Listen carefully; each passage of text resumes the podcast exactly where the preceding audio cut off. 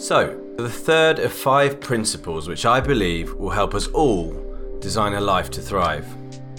We have a big opportunity to reappraise our lives, thanks to COVID actually, and a focus we can now put on things like connection, nature, family, personal fulfillment, and purpose. A new narrative, so that as a society we can develop new systems that serve us and our planet more. The first principle was to slow down and make time for the self. The second principle is to be as one. That means thinking of ourselves as one species, as global citizens. The third principle is going to be one of the most practical but powerful things I think you can do, and that's to choose our true values over our put upon ego. But first, let's pause and take just 10 breaths together so we can really come together on this.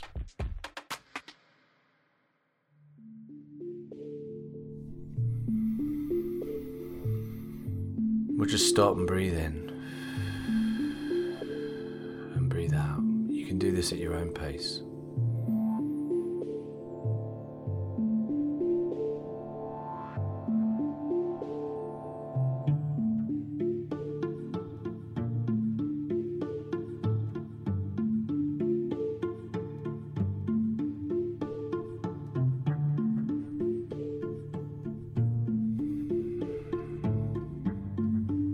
So just round that off for me.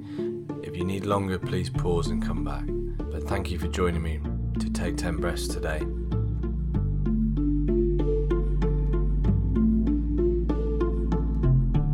Now, you might automatically think that the ego refers to show offs or people who think a lot of themselves, but it's actually the opposite. Ego clouds our true nature because it stands in the way of who we really are. It stops us from doing the things we truly value and ultimately robs us of the lives that we really want. And why would we do that? Well, it's usually because of fear, insecurity. Ego is essentially a defense mechanism that we hope will stop us being hurt as we've been hurt in the past. It's basically another form of fight or flight. But actually, rather than keep us safe, it actually does the opposite, taking us down one wrong turn after another. I'd like to quote Siddhartha Gautama, the Buddha Peace comes from within, do not seek it without.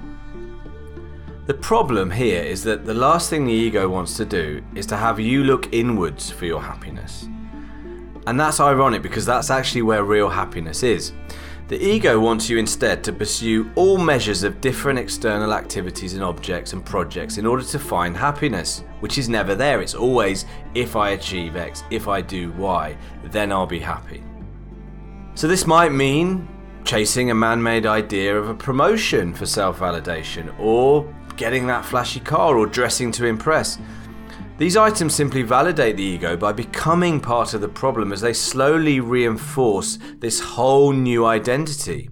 An ego fueled identity that simply isn't you. It's not to say you shouldn't have a nice car or, or nice clothes, but if that becomes your identity, that's when it becomes an issue. So, how can we begin to put aside the ego and pursue what our true self wants? I'm going to suggest we look at two simple ways of doing this. Now, they are simple, but they're very challenging too, so don't beat yourself up if these exercises take a bit of time. They actually should. First thing, old school, get a blank sheet of paper and just without any self editing or criticizing, start to write a list of values that really mean something to you. They don't need to mean something to anyone else, it just needs to be all about you. When I did this exercise, I wrote things like being a force for good, adventurous, being present.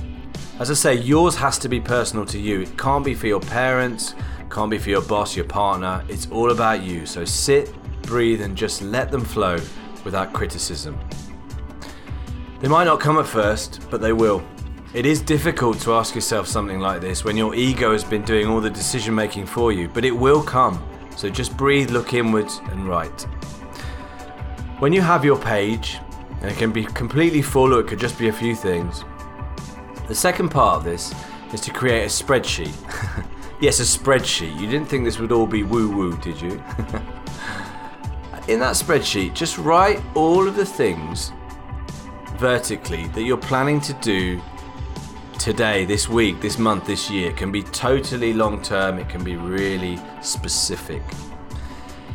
Then what you do is you write your values horizontally and score each aim activity against that value.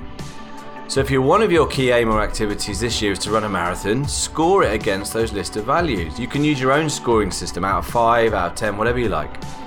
Do this for each of your aims and activities and see what you need to keep and what you need to hack away. And be liberal with what you hack away. If you're erring on the side of maybe it should go, just get rid of it. You might well find that you've hacked away so much that you can begin to add new ones. But that's great because this time they're going to be led by your innate values rather than what you think you should be doing or what your ego thinks you should be doing. Now, as I touched on, be as granular as you like. This exercise is useful, maybe more useful, for day to day planning as it is for the big picture stuff. So once you have your values, take 10 minutes with your morning refreshment and just list and score all of your proposed aims and activities for that day against your values. Again, don't be shy, hack away the ones that don't stack up. They won't serve you in the long term. So have a go. no pressure. See if it makes any difference. And good luck. I'd love to hear how it goes. So email me with any hacks, tips, feedback, stories, whether this helped, whether it didn't. Love to hear from you. You can reach me on hello at epiphaniideas.co.uk. But for now, I wish you all the best.